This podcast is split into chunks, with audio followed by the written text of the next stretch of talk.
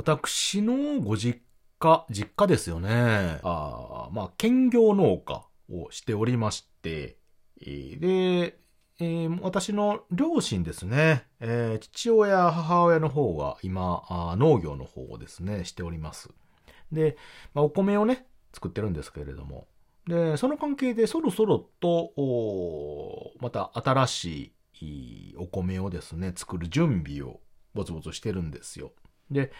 えー、そのためにはですね、いろんなあ作業があるんですけれども、今日ちょっとね、えー、その作業のお手伝いをしてまいりました際に、ちょっとね、いろいろハプニングがございまして、まあ、そのお話をさせていただこうかと思いますので、聞いていただければと思います。谷蔵ラジオ、始まります。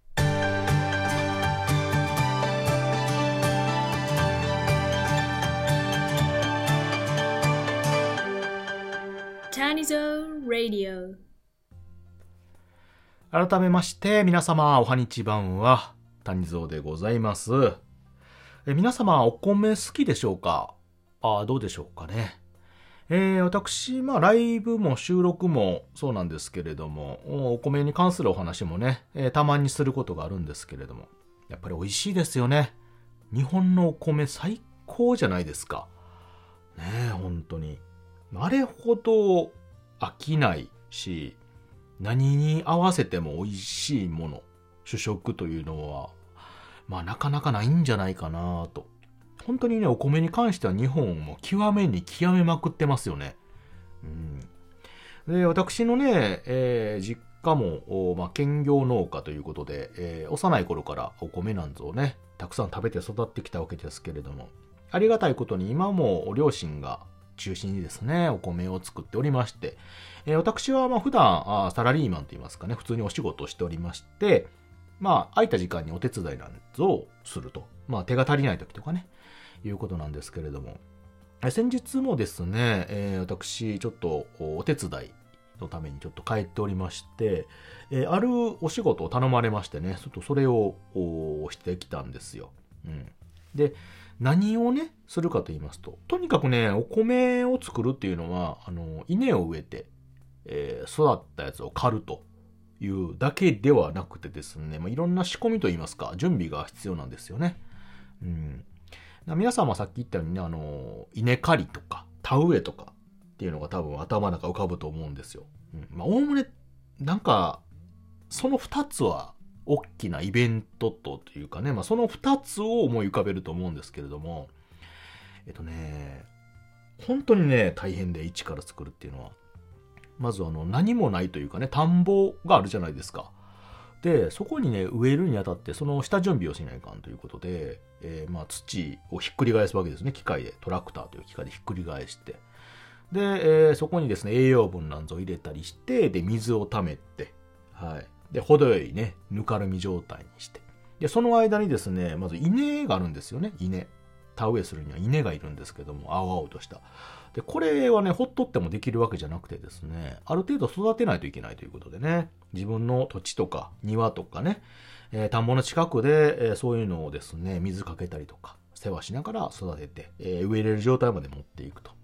で、揃い、条件が揃うと、やっと田植えですよね。で、植えた後は、ああと雑草を抜いたりとかですね、変な病気にならないように栄養を足したりとかね、まあ薬撒いたりとか、もしくは無農薬っていう方もおられますので、そういった手間暇をかけて、水の管理ですよね。で、程よく時期が来れば水を抜いて、そう、水を抜くことでね、旨味が凝縮されたりということで、はい。で、すくすく育っていきます。その間もどんどん世話をしますしね。で、最後には稲刈りをしてと。で、買ったお米を出荷したりとか、自分のところで、いろいろ加工したりとかいうことで、うん。で、やっと食べれるということなんですよね。そう。で、その合間合間にですね、必要なことあるんですけども、その下準備として、まあ、草刈りとね、えー、あとその、夏になるとね、雑草なんかが増えてくるんで、それを抑えるために、えー、うちの家ではね、えー、除草剤なんかをね、巻いたりするんですよ。で、田んぼのね、どこに巻くかというと、まあ、田んぼの周辺ですよね。あぜと呼ばれている、田んぼと田んぼの間にある泥道ですよね。まあ、そういうところに巻いたりします。これを怠るとですね、あの、草を刈るという作業。草ってね、強いんですよ。すごい。量入るしね。大変なので、これをですね、えーちょっとしようかということで、えーやってまいりました。で、これどうやってするかというと、まあ、いろんな方法があるんですよね。まあ、草刈りは、あの、芝刈り機みたいなんで刈るんですけれども、こ除草剤を巻くというのは、まあ、専用の液体を、おおむね、えーなんか背負い式のね、ポンプみたいなやつで巻くんですよ。うん。まあ、これが定番になっておりまして。で、えー水をね、水に除草剤の原液を、濃縮液を混ぜてですね、液体を作りまして、それを背負い式のポンプに入れて、あの、手でね、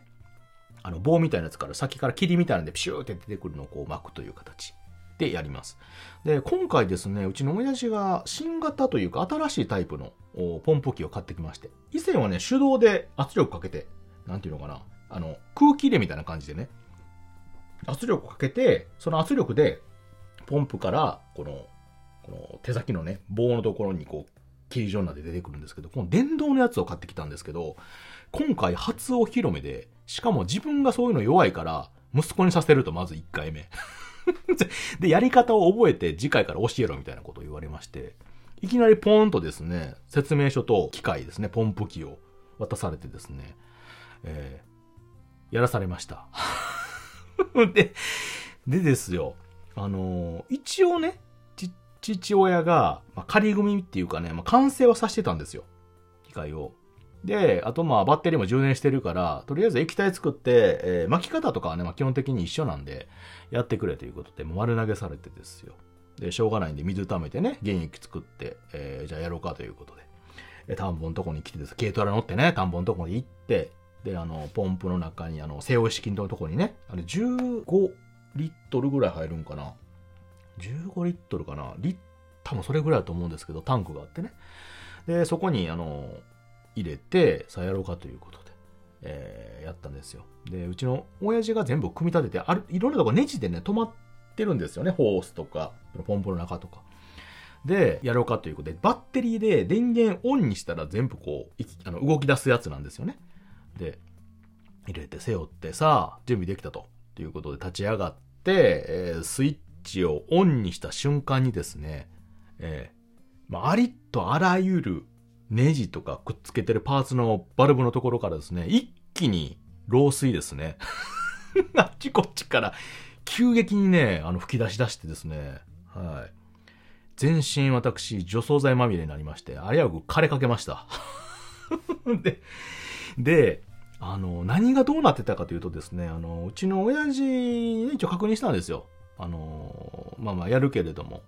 まあもう組み立ててるの？って言ったら、あの、親父はもう組み立ててると。もうだからそのまま使えるでっていうふうなことを言うてたんですけども、どうやらあの、仮組みやったらしくてですね、完全にあの、その、全部ね、組み立てて違ってたらあの外しにくいからということで、仮組みにしてたのを、あの、もう忘れてしまってて、もう残念に組み立てたと自分で判断してですね、私に説明してたらしくて、私も確認しなかったの悪いんですけれどもね、もうネジが全部ゆるゆるになってまして、そこから一斉にあの、その全部そこの管とかを通るんで、えー一気にですね、漏水、ただの水やったらいいんですけども、結構な濃縮液がですね、体中に浴びましてね、私死にかけましたね。で、えーで、あの、手とかがね、びちょびちょになってですね、で、まあ一応その、薄めてあるし、そのいきなりなんか死ぬようなそんなあれじゃないんですけどね。まあ原液とかやばいですけど、薄めてあるんで、まあまあ大丈夫かなと思ってたんですけれども、後でね、見たらもう完全になんかちょっと、手にこう、ピリピリ感が残ってたりしてですね。いや、以来目に遭いましたね。本当に。まあ結局ですね、あの、後で締め直してですね、びしょびしょになりながらもなんかあの、めんどくさくなってですねそのまま最後まで、えー作業をいたしまして、えーえー3時間、2時間、3時間ぐらいですかね、ずっと巻き続けまして、一応ミッションはね、コンプリートしたんですけれどもね、えーもうあのーちょっと、うちの父親もですね、あの、他にもいろいろ用事があって、で、帰ってきた後にですね、えー私はこっぴどく、えー親父に説教したわけですけれども、親父、親父もごめんちゃいみたいなこと言ってましたけどね、反省してないけどね、あれはね。えーまあでもね、なんとかね、無事終わりましたけれども。で、あのーこの田んぼとかですね、するのって、あの、よく無農薬っていうのが言われるんですよね、無農薬。薬品を使わないで育てるっていうの。で、あれね、本当にやっぱ自然とかにいいんですけれども、あのー、何もなしにね、本当に美味しいものを作るっていうのはすごく難しい話なんですよ。で、そんだけ手間暇かけれるかというと、正直他のリアルのね、その生計を立てたりする。田んぼだけでね、生計立てるってのは本当大変やし、ちょっと厳しい話なので、本当にね、難しいんですよね。で、そういったあの、環境に極力配慮したような、あ今、そういう農薬とかですね、薬っていうのがたくさん出てますし、えー、取り扱いをね、注意しなあかんのですけれども、まあ、そういったものを活用して、えー、皆さん努力して、美味しいお米を作られておられますのでね、えー、私もあの、全身に農薬を浴びましたけれども、除草、除草剤をね、えー、浴びましたけれども、えー、私はあの、非常に力強い雑草ですから、えー、それぐらいでは枯れないので、えー、ちょっと腹ピリピリ、肌がね、ピリピリしてますけども、なので、えー、まあ、そういったね、努力の末にいいお米、美味しいお米ができているということで、皆様、そういうのを理解していただいて、えー、ぜひともたくさんお米を食べていただければと思います。はい。いやー、本当にね、びっくりしましたね。全身、全部から水が漏水して吹き出すって圧力かけてあの巻くやつなんで勢い良かったんでね、びっくりしたですね、本当に。えー、皆様もあのこういったの取り扱い注意ですね。中には命関わるやつもあるかもしれないんでね。十分チェックは万全にしてください。ということで、えー、本日は、あ農作業をする際に偉いことにというお話でございました。聞いていただいてありがとうございました。またね。バイバイ。